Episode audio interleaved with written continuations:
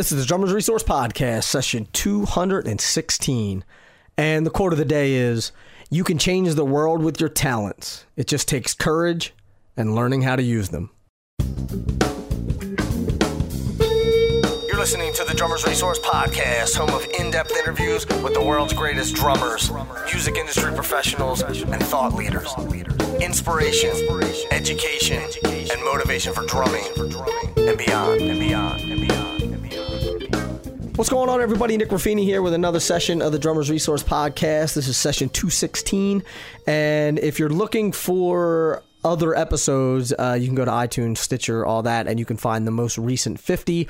Also, all 216 of them are at drummersresource.com. You can also search in the top right-hand side of the website, and you'll be able to find whoever you're looking for. And also, while you're there, you can sign up for the mailing list, and I'll send you a copy of my ebook, Stick Control Variation. So that's 11 creative exercises that'll help you with your speed, your chops, your independence, and you can get that, again, 100% free at drummersresource.com.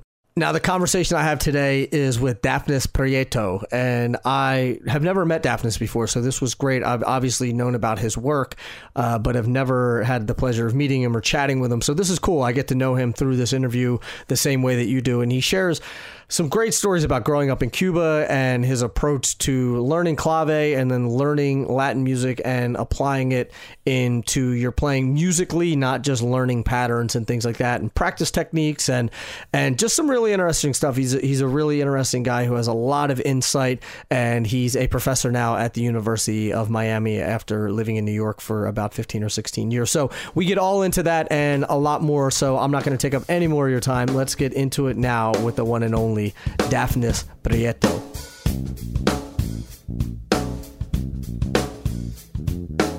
Daphnis, how are you? Thank you for doing this. I appreciate it. I'm doing great, Nick. Thank you. How are you? I'm doing well. It's a pleasure to have you. And so we were just talking. I thought that you were in New York, but you're in Florida now. You were in New York for a little while, though, correct? I did. I lived in New York for 16 years. Okay. What prompted the move to Florida? The warm weather? Because that would get me. That's one of the main things, the warm weather, but also I had the possibility to start teaching here at the University of Miami. So I actually started doing that a year and a half ago, and that has been going very well. I also like the idea of being closer to nature, and the idea of being closer to my habitat, which is, as you know, I'm coming from Cuba. Right. So Florida is much closer to me in terms of the weather and the whole, nature and environment. So in a way, I feel closer home here than I was in New York. I mean, I had a great time in New York, and there's nothing wrong with it. But I get it. I live here now. It's cold. Yeah. I know that's my only thing is it's cold. But, the weather is good, and you have the possibility to have a wider entrance into the university here at Frost School of Music, which they have actually welcomed me very well. And that's that, it's a few things. So this may be a dumb question, but before the U.S. sort of opened, or before the U.S. allowed travel between Cuba and here, were you were still able to go back to Cuba if you wanted to, though, correct? Well, yeah. Because you have dual citizenship, or? Yes, I do. Since Obama administration, he actually took away the restrictions that were done by Bush for 8 years that only allowed us to go to Cuba once every 3 years. So we had some kind of a very big restriction. Oh, so even you had a restriction too. Okay. Yeah, everyone that was coming from Cuba and lived here, even though they have the citizenship or anything, any legal documentation, they were only allowed to go there once every 3 years. That was actually something that was done by Bush.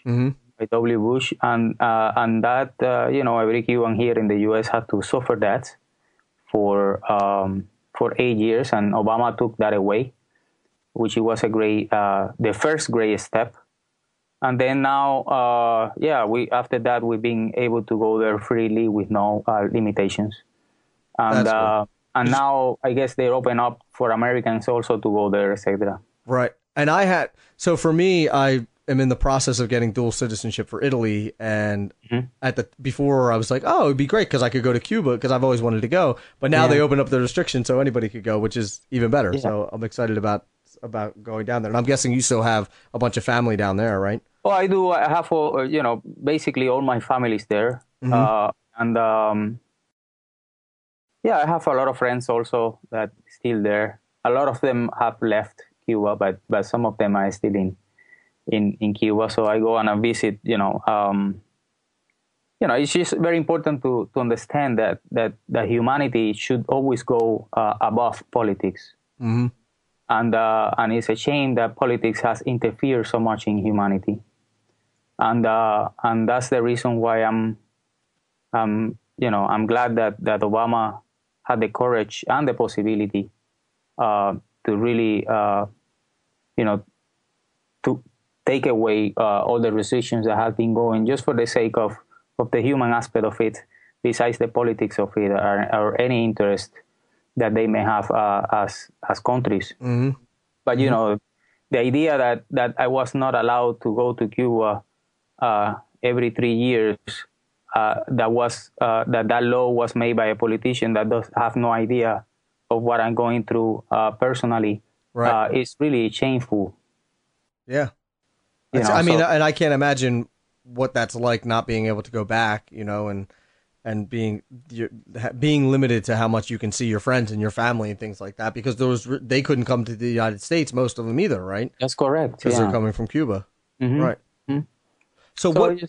What prompted the move to the U.S. and to New York? Was it music? Well, it was mainly music. That was a long story because I was living in Barcelona in 1997. I lived there for almost 2 years. And then I started actually doing my legal papers to become a resident in Spain. And by that time, I had an invitation to come to Canada and the U.S. to do a tour with a saxophonist named Jane Bunetz. Mm-hmm. And at that time, I came, did the tour. And then when I wanted to go back to Spain, the embassy denied my visa. So I had they denied my visa. I was already, on the process of the residency. I showed them that I actually was in the process of residency, but they obviously didn't care. and then I was stuck in Canada, in Toronto. So then it became one of my ordeals of trying to actually figure it out what I was going to do with my life once more.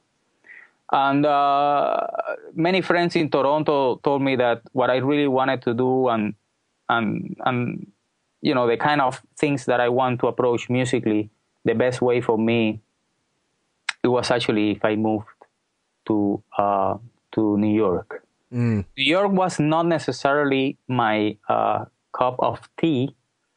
I came to New York before playing with a band from Cuba. And I didn't really... I mean, I appreciate the idea that that was a very rumbling and very practical place to be kind of in the center of the world, if you might say. But at some point, the lifestyle was not the one that I was looking for.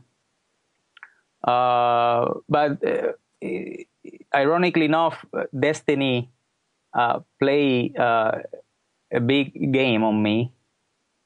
So I actually end up convincing myself that the best way for me was actually coming to New York, and that happened in 1999. And that was that. I came here with a small bag and a pair of sticks. Right. And now when I moved to Florida, I had a full truck of stuff. And I say, oh my goodness, how How and when did that happen? Yeah, why did I buy all this stuff? Now I gotta move it all. I know, yeah. So, but anyway, I mean, that's a kind of the long story in a nutshell, you know. So I want, we'll bounce around a little bit timeline wise, but I want to talk a little bit about you growing up in Cuba, and obviously stylistically, I think influenced your playing mostly. Correct me if I'm wrong. That would be where most of your influence came from, right? Sure, of course. So what sort of things were, because I think it's different than the United States in, and you can correct me if I'm wrong with this, where the music there is more part of the culture than it is here. I mean, everybody here listens to music, but I think that the sort of the carnival music and things like that are more ingrained as a cultural thing. And even if you don't become a musician, sort of everybody sort of plays music. Am I wrong in that? Yeah, there is a much deeper sense of awareness of cultural heritage, and that it doesn't even have to be taught in school, because by the time you get there, you already know so much in terms of the basics of your culture, and you know, even though sometimes they teach you some stuff at school, you identify yourself. Oh yeah, that I've heard that before since I was 3 years old. Sure. So that kind of thing. I mean, I was fortunate to be born and to be raised in a poor neighborhood in Santa Clara in Cuba. And I'm saying that I was fortunate because besides being poor, and it really taught me in a human level that it doesn't matter how much you have, as much as you have those human values very placed in your heart and your mind. The other thing, it was actually the amount of music that I heard, the rumba, people playing rumba on the street and rehearsing in the houses. And as you very well said, you know, the culture was very integrated in the way of people living. Therefore, I grew up and understood and was aware of all these things since very early age. So when you started to really get into playing, I'm guessing that you didn't have to sit down and they'd say, okay, this is clave, this is cascara, this is rumba. Did you have to study that stuff, or it was just sort of naturally happening? Well, as a matter of fact, I've learned all these basic rhythmic elements and patterns and outside of the school, because the school, I started the actual school when I was the music school when I was 10 years old, and the only training, or most of the training that I had there, it was basically classical training. Okay.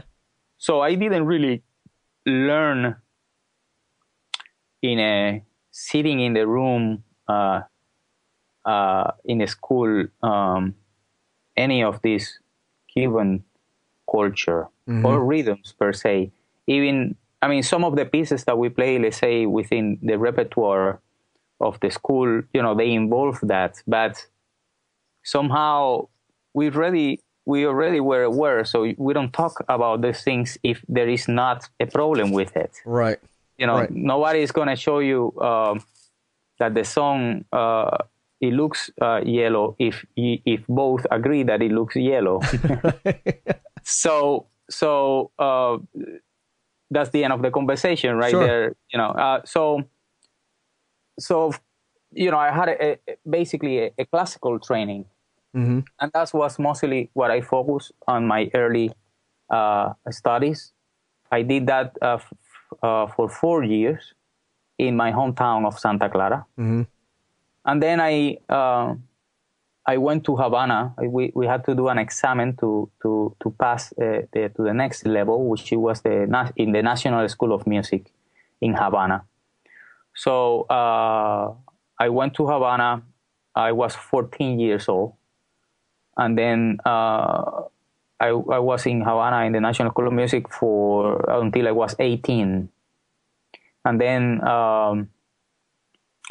that's that. I mean, you know, inside of the school in Havana, I also, you know, start playing some other kind of music and getting more involved into jazz. But even jazz, to me, I started being more aware of jazz. We had a really nice big band in Santa Clara when I was a kid. I was like 10 years old or so. And they used to play around town many times. And they had an amazing repertoire. They were playing some Maynard Ferguson stuff, some Herbie Hancock things, right, in big band. They did some arrangements of those pieces, and you know, a wide repertoire of jazz within the big band settings.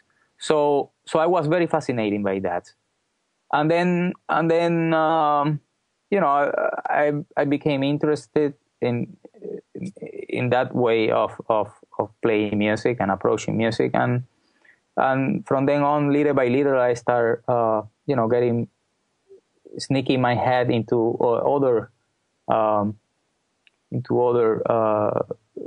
know, musicians from the jazz scene, from the US, etc., etc.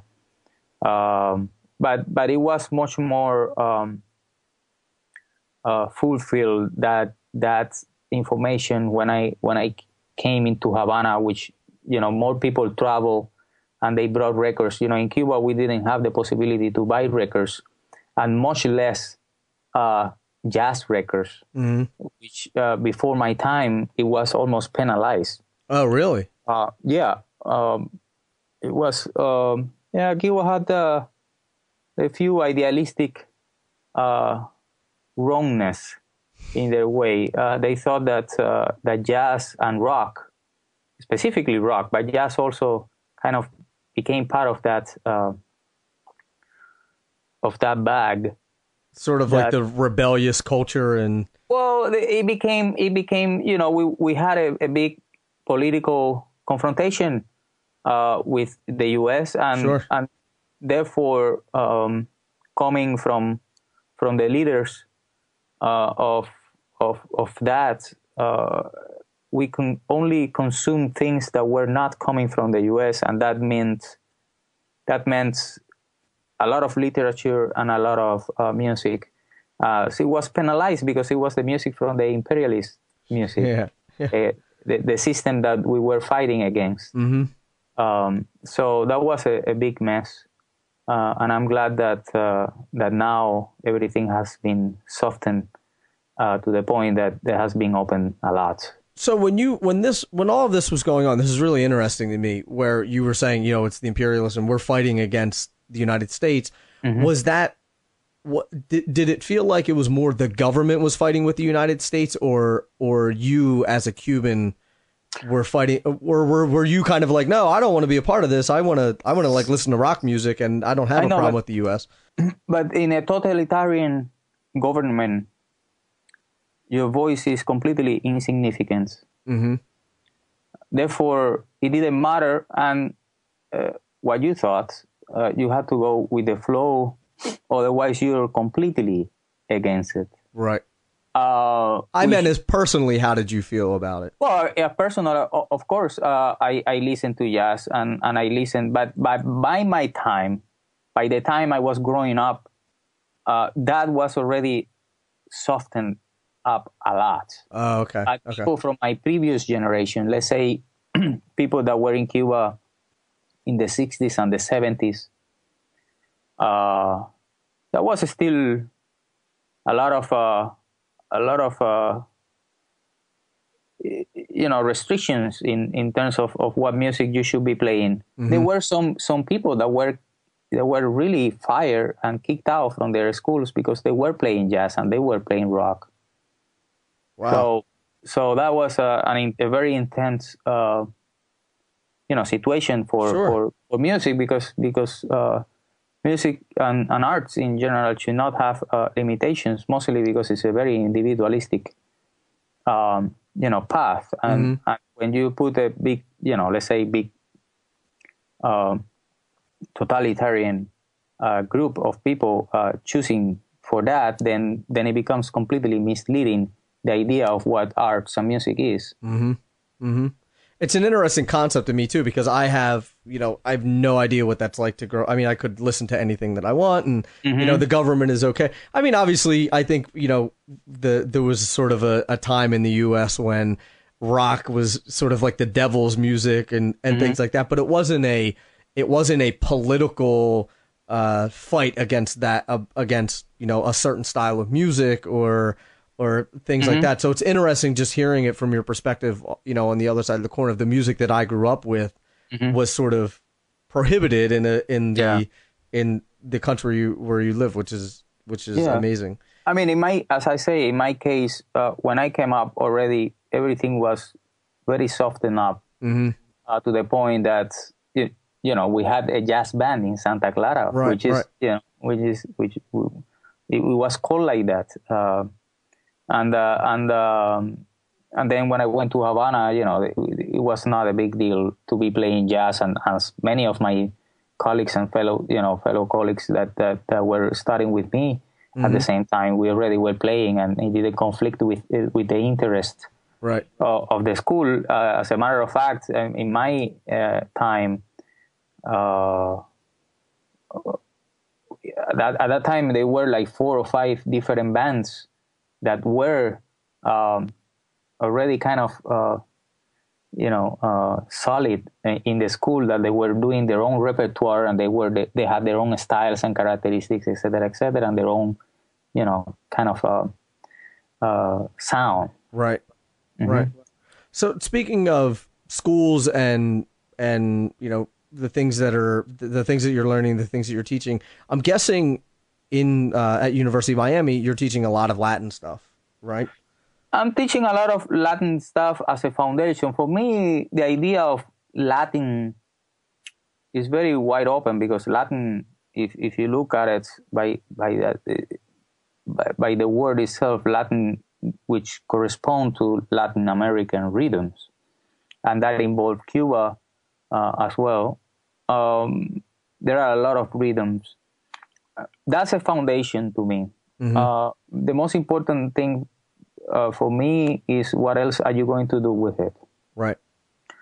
Which is where I like to point out after, you know, I teach them, you know, all those basic things. It's not about only playing the rhythms that have been done and created already, but what else and personal, you know, ideas you have and the development that I can actually get with different students, with the individual students, you know.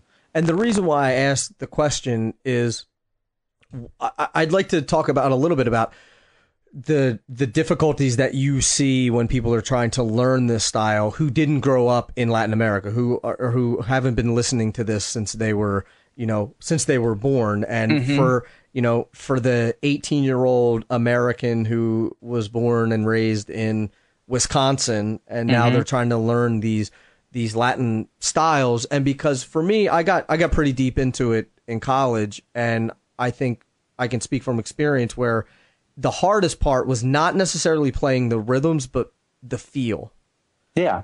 And so what is your advice for people who are learning it, or what are some of the common mistakes that you see when people are trying to learn this new style? Well, I think, more than the common mistakes, I would like to point out that let's say Cuba music, just to be very specific about it, it has a great deal of syncopation. Therefore, the vocabulary implies that you have to really feel comfortable and relaxed with syncopation.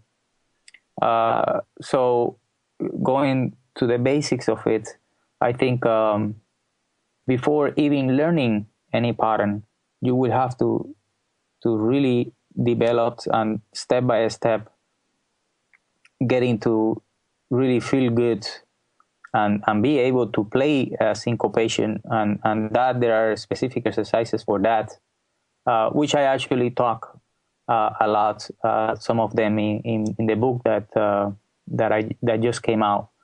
That I wrote, a wall of rhythmic possibilities. Some of those exercises that I recommend to my students, and we use it as a way to actually kind of break that rigidness and that stiffness or that lack of compatibility with the vocabulary, with the rhythmic vocabulary that happens in Cuba.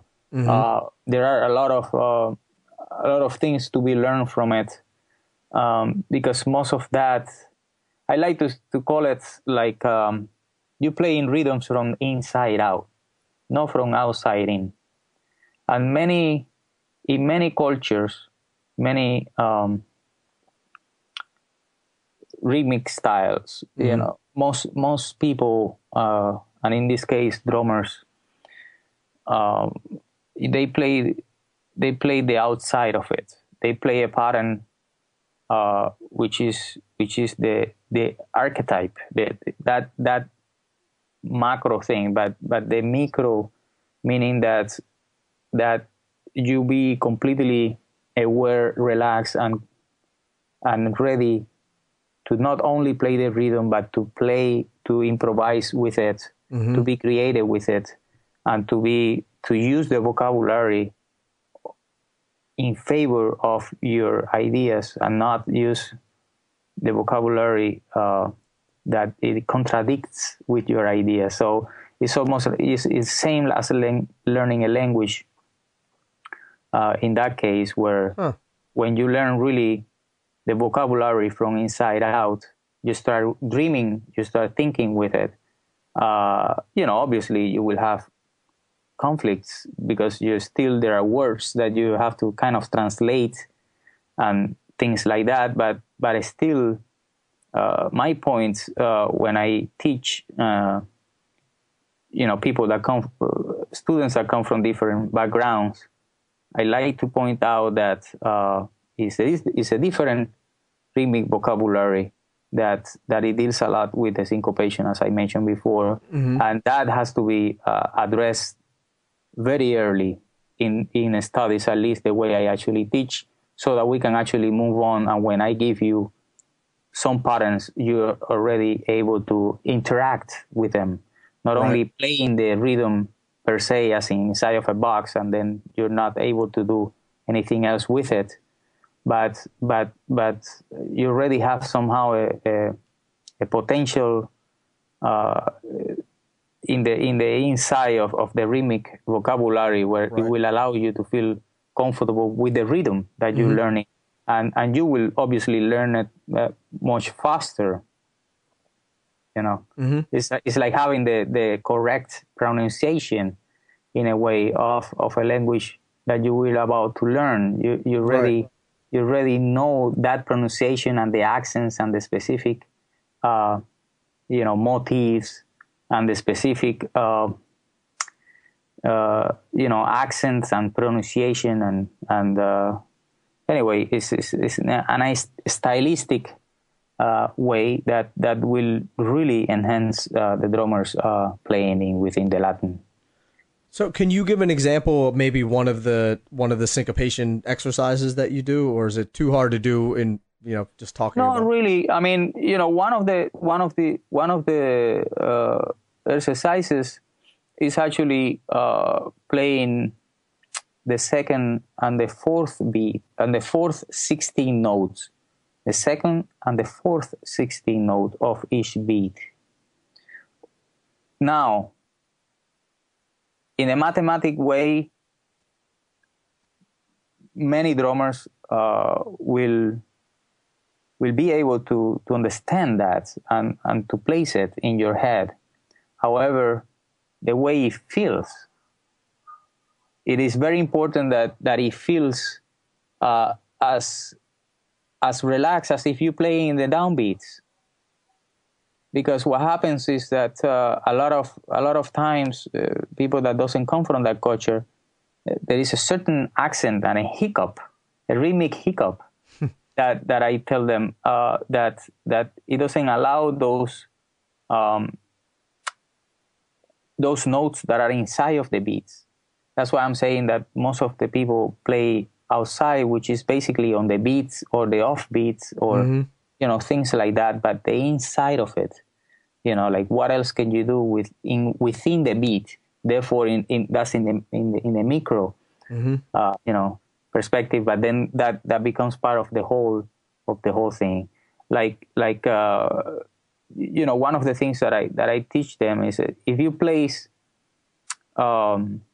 if you displace actually eighth notes, which two eighth notes they go into one beat, then you displace that in the same eighth note.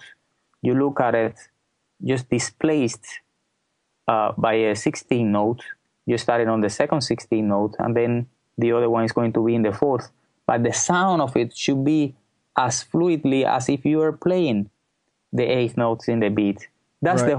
That's the beauty of it, because when they start with the hiccup and the rhythmic hiccup and the contradiction of that you can hardly synchronize that. If you're playing, let's say, with someone else, then that's the contradiction. I don't think the fact is the difficult part. I don't think is the understanding. I think the difficult part is the fact of playing it and that it feels relaxed and musical. Mm-hmm. You know, it reminds me of when I learned the difference between clave and son clave, and I was like, wait a minute, it sounds the same to me, and then. Once I realized where it sort of fell in, I was like, oh, okay, it's just sort of moved a little. Yeah. You know, and it's like just finding that feel. Yeah, but the good thing, the very important thing, I would say, is that when you place rhythms, at least at the starting of it, you have to learn where to place that. You don't play random stuff. Mm-hmm. You have a very, very clear way where are you placing that. There is no rhythm that cannot be placed in the matrix of subdivision. You know what I'm saying? Yeah, yeah. You can also you can always subdivide any beat and make a rhythm that apparently sound random, but it is intended to sound like that because there is so much control of this over the subdivision that it might sound random, but it's not random. Right, right. So the subdivision in this case is, and this happens in many rhythmic styles. I always said that subdivision is the foundation of a good groove. Is everything is inside that. Even when you're playing 1 and 2, you have to feel 3 and if you're playing 1 and 3, you have to feel 2 and 4. Otherwise, how are you going to place that? Right. You know, you just you have to feel the two of them, even if you're not playing it. Mm-hmm. Mm-hmm. So that's the subdivision is crucial when it comes to Cuban rhythms or Latin American rhythms or any rhythm. When you have a strong foundation, then the other rhythms from other cultures seems relatively easier. Right.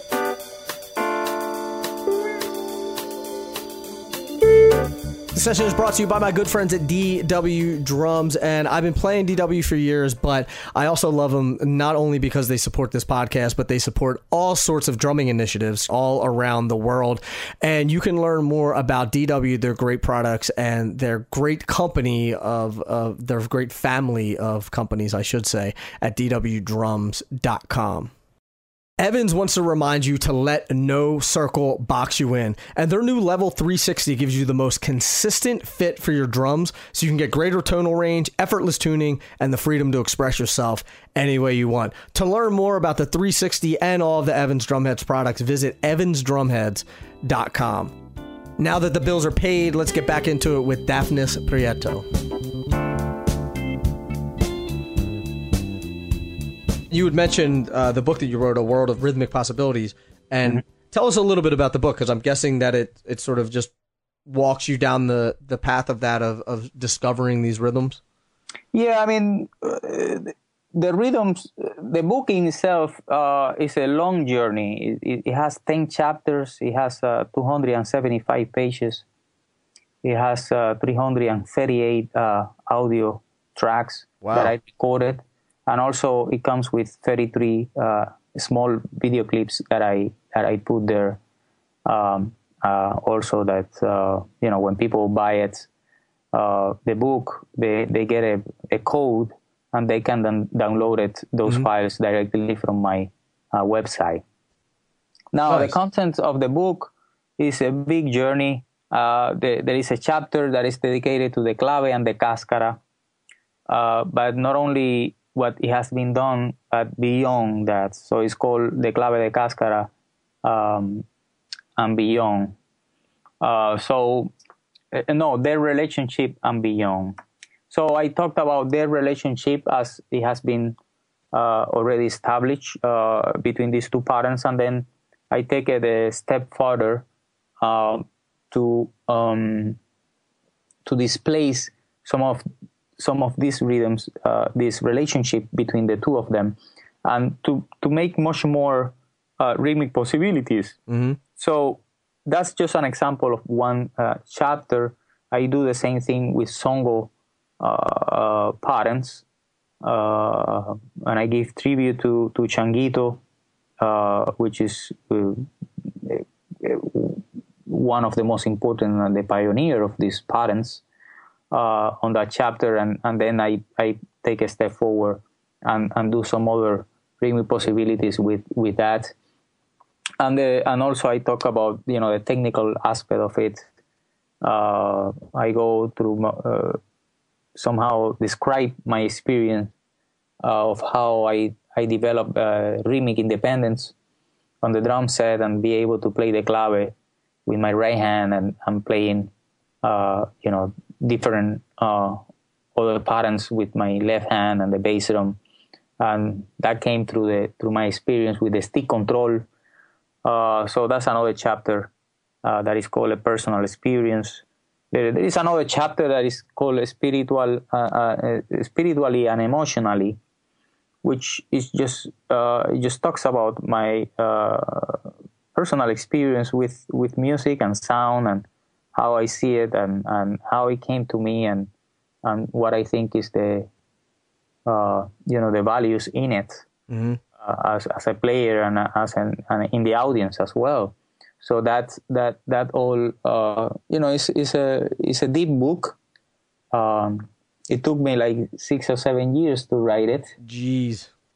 Yeah. So it was a long wait, but I think worthwhile because people right now are actually having a great time with it. I've been getting really good feedbacks from people that have purchased the book already. Awesome. When did the book come out? It came out in June. Oh, okay. Okay. Yeah, in June this year. Mm-hmm. And what I'm going to do is, the audience knows I always link to everything that we talk about, so I'll make sure that I put the links in there where people can buy it and things like that. You had mentioned Changuito, and someone else mentioned him as well in another. I think it was Luis Conte, and I don't think that I linked to him. And how do you spell that? Changuito, you spell it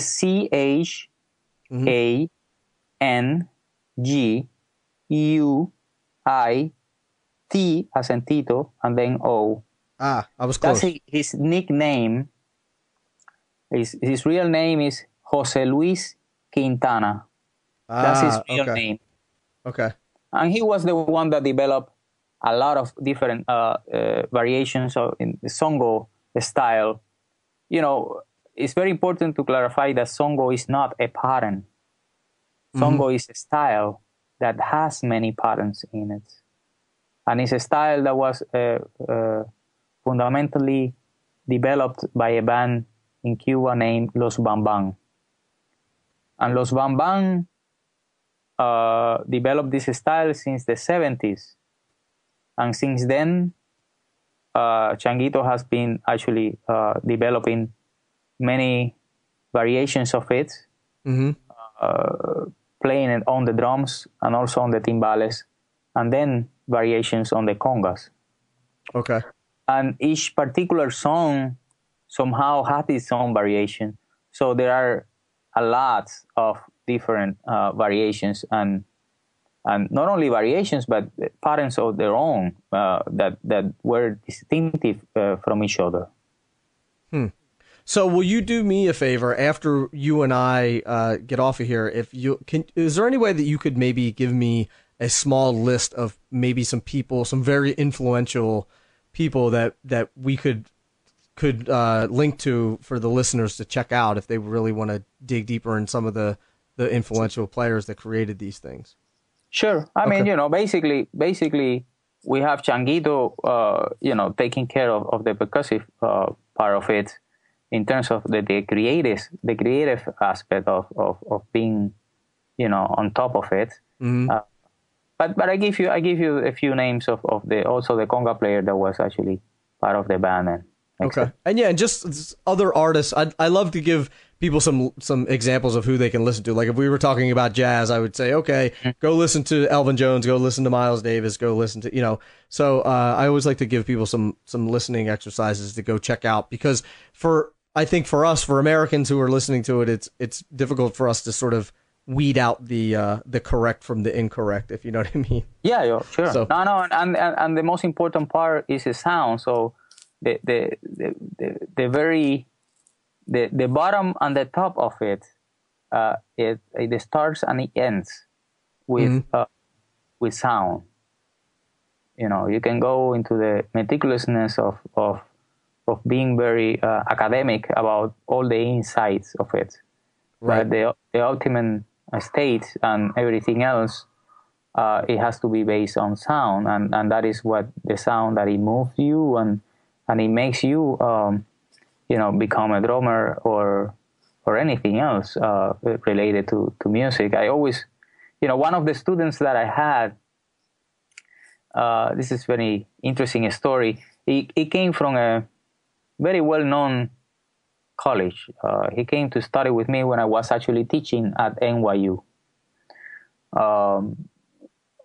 And then I have a very particular way of teaching, because I like the students not only to be passive, I like them to be active in terms of using their ears when they learning, not only when they're passively listening to music, but in the process of learning.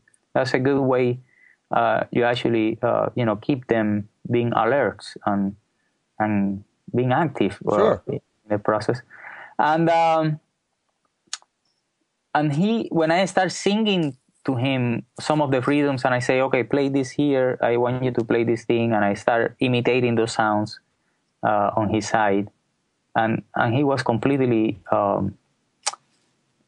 astonished that I did not write those patterns in a board or write it for him to play it. So he was not able to play them at the beginning, obviously. By just simply by me, singing and replicating those sounds to him. So he say, no, but my previous teachers, they just wrote the patterns and then I play it. And I say, but the reason why you are into music is because of sound. You are not into music because one of the sudden you just saw a music score and you say, I love the way it looks, I must become a musician. Right. The way you become a musician is because you love sound. Mm-hmm. So you will have to really, develop your ears and your intuition and how you are going to place those sounds that somehow are imaginary sounds and put it in a very specific way on your drum set. Mm-hmm. That's very important, and not only to rely on what is written, because what is written is just a representation of what you are going to end up playing. What you're going to end up playing is what is music. Music is not what is written. That's notation. That's written music. Mm-hmm. That's sort of your guide, and then you need to interpret it yourself. Correct. That's correct. That's the technical aspect of it in a way. Right. And do you think people get too hung up on the technical and not enough on the emotional and on the... I think people, not only in rhythms, but also in harmony and melody. Now that I'm teaching composition as well at the Frost School of Music, I realized that students have a very knowledgeable based foundation of harmony coming from a very academic way, which is the looking at it, the knowing, mm-hmm. but the experience of okay, you know that, but you don't know what to do with it. Right. You know what it is, but you don't know what to do with it. Mm-hmm. It's like knowing what a banana is, but you don't know what to do with a banana. There are a lot of things to do with a banana. You can eat it naturally. You can do cakes with it. You can do many other things with the banana. Just to give you an example, with an apple or any other fruits or any. You know what it is, but you don't know what else to do with it. So that's what arts becomes. The first thing is the knowing, in a way. But anyway, that's a long talk. But mm-hmm. It's interesting that it happens in many specializations within music. Huh? Right. So I want to switch gears a little bit and talk about, and this sort of ties into what we were just talking about in terms of learning things and then turning them into music. So what is your approach to practicing, and how do you suggest that people practice? And I know that not everybody has a one size fits all thing, but I would love to hear how you approach it, how you think students to approach it to learn the mechanics, learn the technical, and then get that into your playing musically, so it doesn't just sound like you're playing this mechanical thing. Yeah, well, it involves a lot of things, but basically it involves your physical.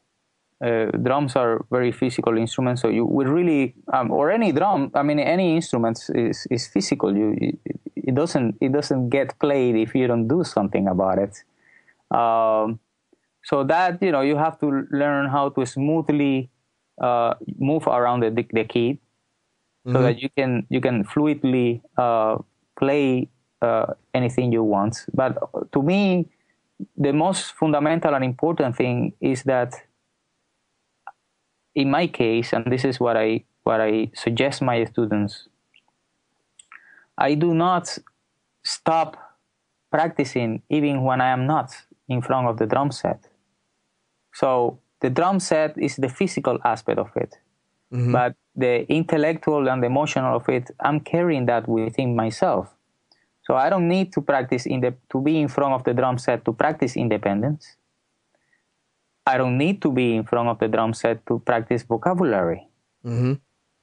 I don't need to be in front of the drum set to imagine sounds, to really have a feel for a specific groove, the understanding of it. And all of that is much more than the 50% of what you end up playing. I mean, the rest of it is just, putting yourself in front of the drum set and execute. Obviously, as I say at the beginning, you will have to also practice, moving around the drum set and getting your coordination. But the coordination and the independence, you can do it in your, just tapping in your legs and you don't need to have the actual instruments. Right. So I'm a believer on the idea that you carry your drums within yourself. Mm-hmm. And that will really, you will be able to little by little, in different times during the day, you will be able to practice. I tell my students as a joke that I'm almost constantly practicing, even when I'm having a conversation that I'm not interested on. So you've been practicing this whole time then? No, I'm interested about this because this is something that I love to do. And, besides performing, playing around, my music and with a lot of great artists that I've been, have the privilege to play with. Teaching to me has become a big thing. Mm-hmm. It has been a great path for me to not only give them, but to get from a lot of information and a lot of how to do things and I've learned a lot, and it's a great spiritual path, mm-hmm. as well, to have that idea of giving someone, you know, advices and receive a feedback from it and see them grow with time. And you know, I have already students that they play in professionally in New York and they're doing a great career. And that makes me feel old, but also very proud. Right.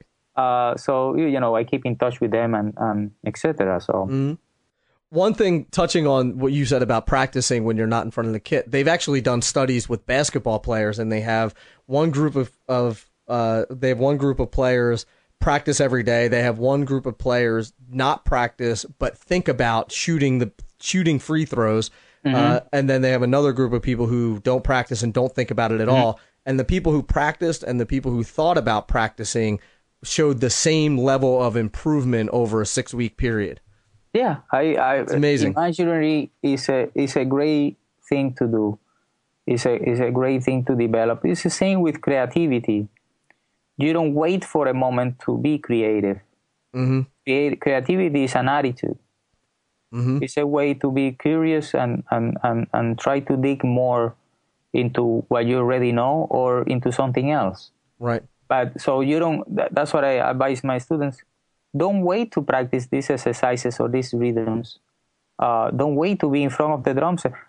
In my personal case, if I only practice when I was in front of the drum sets, I could have probably even play half of what I play now, because most of the material that I practiced and I developed, I did it in my mind. Mm-hmm.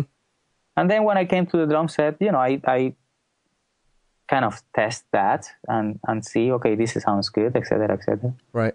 That, but a lot has to do with your inner development, you know. Mm-hmm. Yeah, I agree with you, and there's been studies to prove that. There's been numerous studies to prove that. So I have proven that myself. So, right. By my power of the mind, with my own experience. So I'm glad that someone has put that into a text. Mm-hmm. So I want to ask you about the award that you won, the MacArthur Fellows Program, mm-hmm. and the award.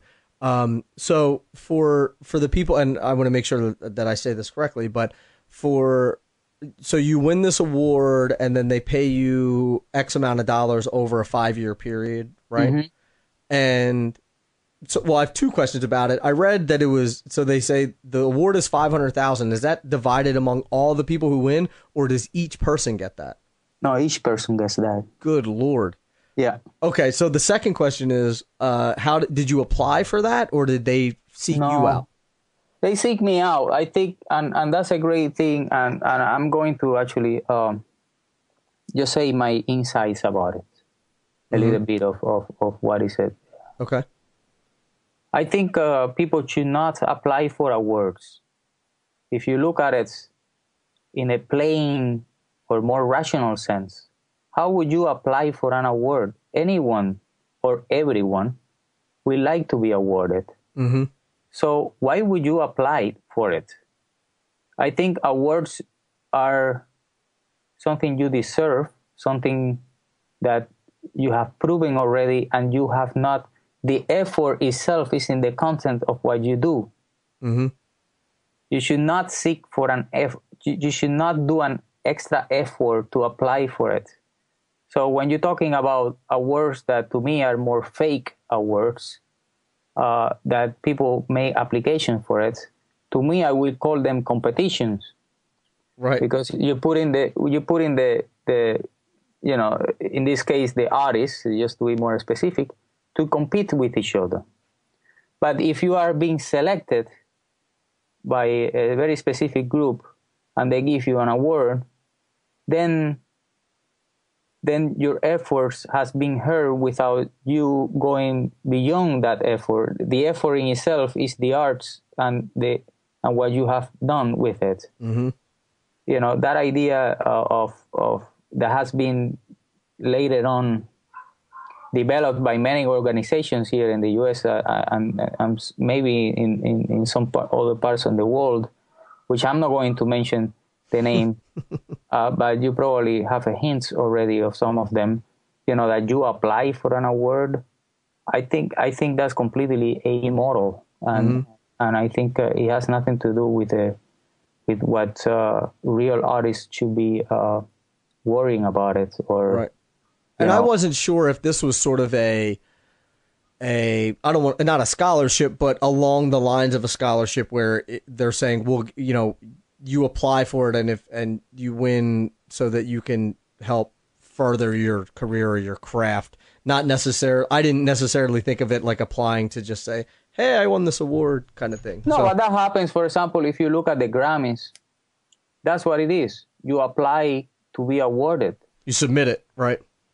Yeah, but submission is a softened word for application. No, I agree. I'm agreeing with you. Yeah.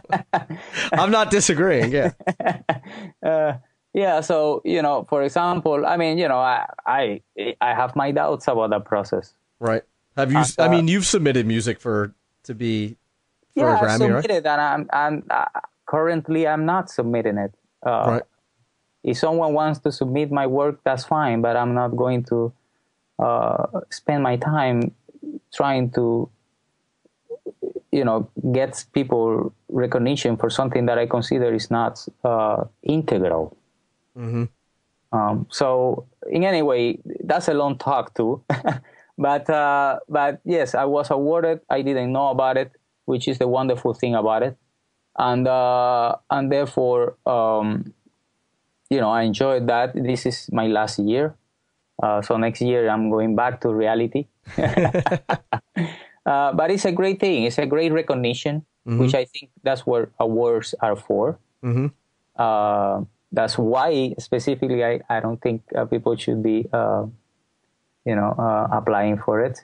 And but from what I understand, this is like a no strings attached thing, right? Which is how awards should be. There is a difference of having an award, of being awarded, or having a grant. Mm-hmm. When you apply, and I'm completely in favor of that. You apply because you want to get somehow a fundraising or somehow a. And that's not to cut you off, but that's sort of what I was asking, and I just didn't phrase it well. Yes. But that's what I was asking, if it was a grant that you applied for. Yeah, that's the word I was looking for. You definitely have 150% all the rights, and that's the right thing to do. To apply for commissions, to apply for grants, apply for support of a specific project that you're doing, or any kind of things that you have in your mind that you will need support for. That's a different category than an award. Right. It has a different connotation. Huh? Yep. And that's what I was asking, if it was an award or a grant. So thank you for clearing that up, though. It is completely an award, and it's not. It doesn't have any string attached. Therefore, it doesn't fall into the grants or commissioning thing. Right. Well, I think it's amazing that you won it. So congratulations on that. And me too. Thank you. It's a great thing to actually being selected. Mm-hmm. In fact, the only drummer that so far has been also selected, it was Max Roach. Oh, really? 1988. Wow. So since the 88 until now, I will say almost 30 years or so. Yeah, because it started, I'm looking at the site, it started in 81, actually. Yeah, so in 88, Max Roach was elected, and now me. So that's, it feels to be, it's a great company. Eh? Yeah, I would say so. And well-deserved for you, too. Yeah, thank you. Well, I really appreciate it. Yeah. Sure. So if people want to learn more about you, they want to pick up the book and all that stuff, I'm guessing you would just direct them to daphnisonmusic.com? That's correct. That's my website. And daphnisonmusic.com is the umbrella where I've been releasing all my albums. And I released and published my book also. And I will continue developing that and releasing much more works in the future on the Daphnis on Music. So anyone that wants to know more about me, or my teachings, or my music, they can find all of that in daphnisonmusic.com. Okay, and again, like I said, I'll link to I'll link to your website, your book, and all of that in the show notes so that people can check that out. So if they want to pick up the book, which I highly recommend, and go to your site, learn more about you or follow you or whatever they would like to do to interact with you. So yeah, beautiful. I love to stay in touch with people that are interested in the same things that I'm interested on. Right. So we can both discover something new, most probably. I like it. I like it. Well, Daphnis, thanks for chatting with me. I appreciate you spending all this time talking to me. It was great to get to know you, because you and I, you know, we've never met or chatted before. So it was really great to get to talk to you today and get to know a lot more about you. Congratulations on all your success, and I wish you nothing but success in the future. Well, thank you. The same to you. It was very nice talking to you and doing the interview, and I wish you all the best with this very nice project that you have of the Drummers Resource Podcast, and wish you all the best, man. Well, thank you. I appreciate it, and you're welcome back anytime. It would be great to have you again.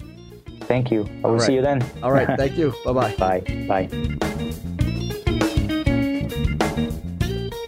So there you have it, the one and only Daphnis Prieto. I hope that you enjoyed that. I hope that you got to know him a little bit better the same way that I did. Again, I'd never talked to him before, never contacted him before or anything, so it was great to hear his story, great to hear the knowledge that he has. And if you haven't checked out some of his playing, do yourself a favor and do that. He is insane behind the kit. So definitely musical and incorporates all of the Latin style and stuff into his playing, which is just really, really great to watch and very musical. So check that out. And for all the links to everything that we talk about, including how you can pick up his new book, A World of Rhythm Possibilities, you can visit drummersresource.com/session216. And if you haven't already, please do me a favor, leave a rating or a review for the podcast. You can do that on iTunes, and it helps the podcast show up higher in the search results and helps let more people find out about the podcast, and I would really appreciate it. And until the next podcast, keep drumming. Thank you so much for listening. I really do appreciate it, and I'll be talking to you soon. Peace.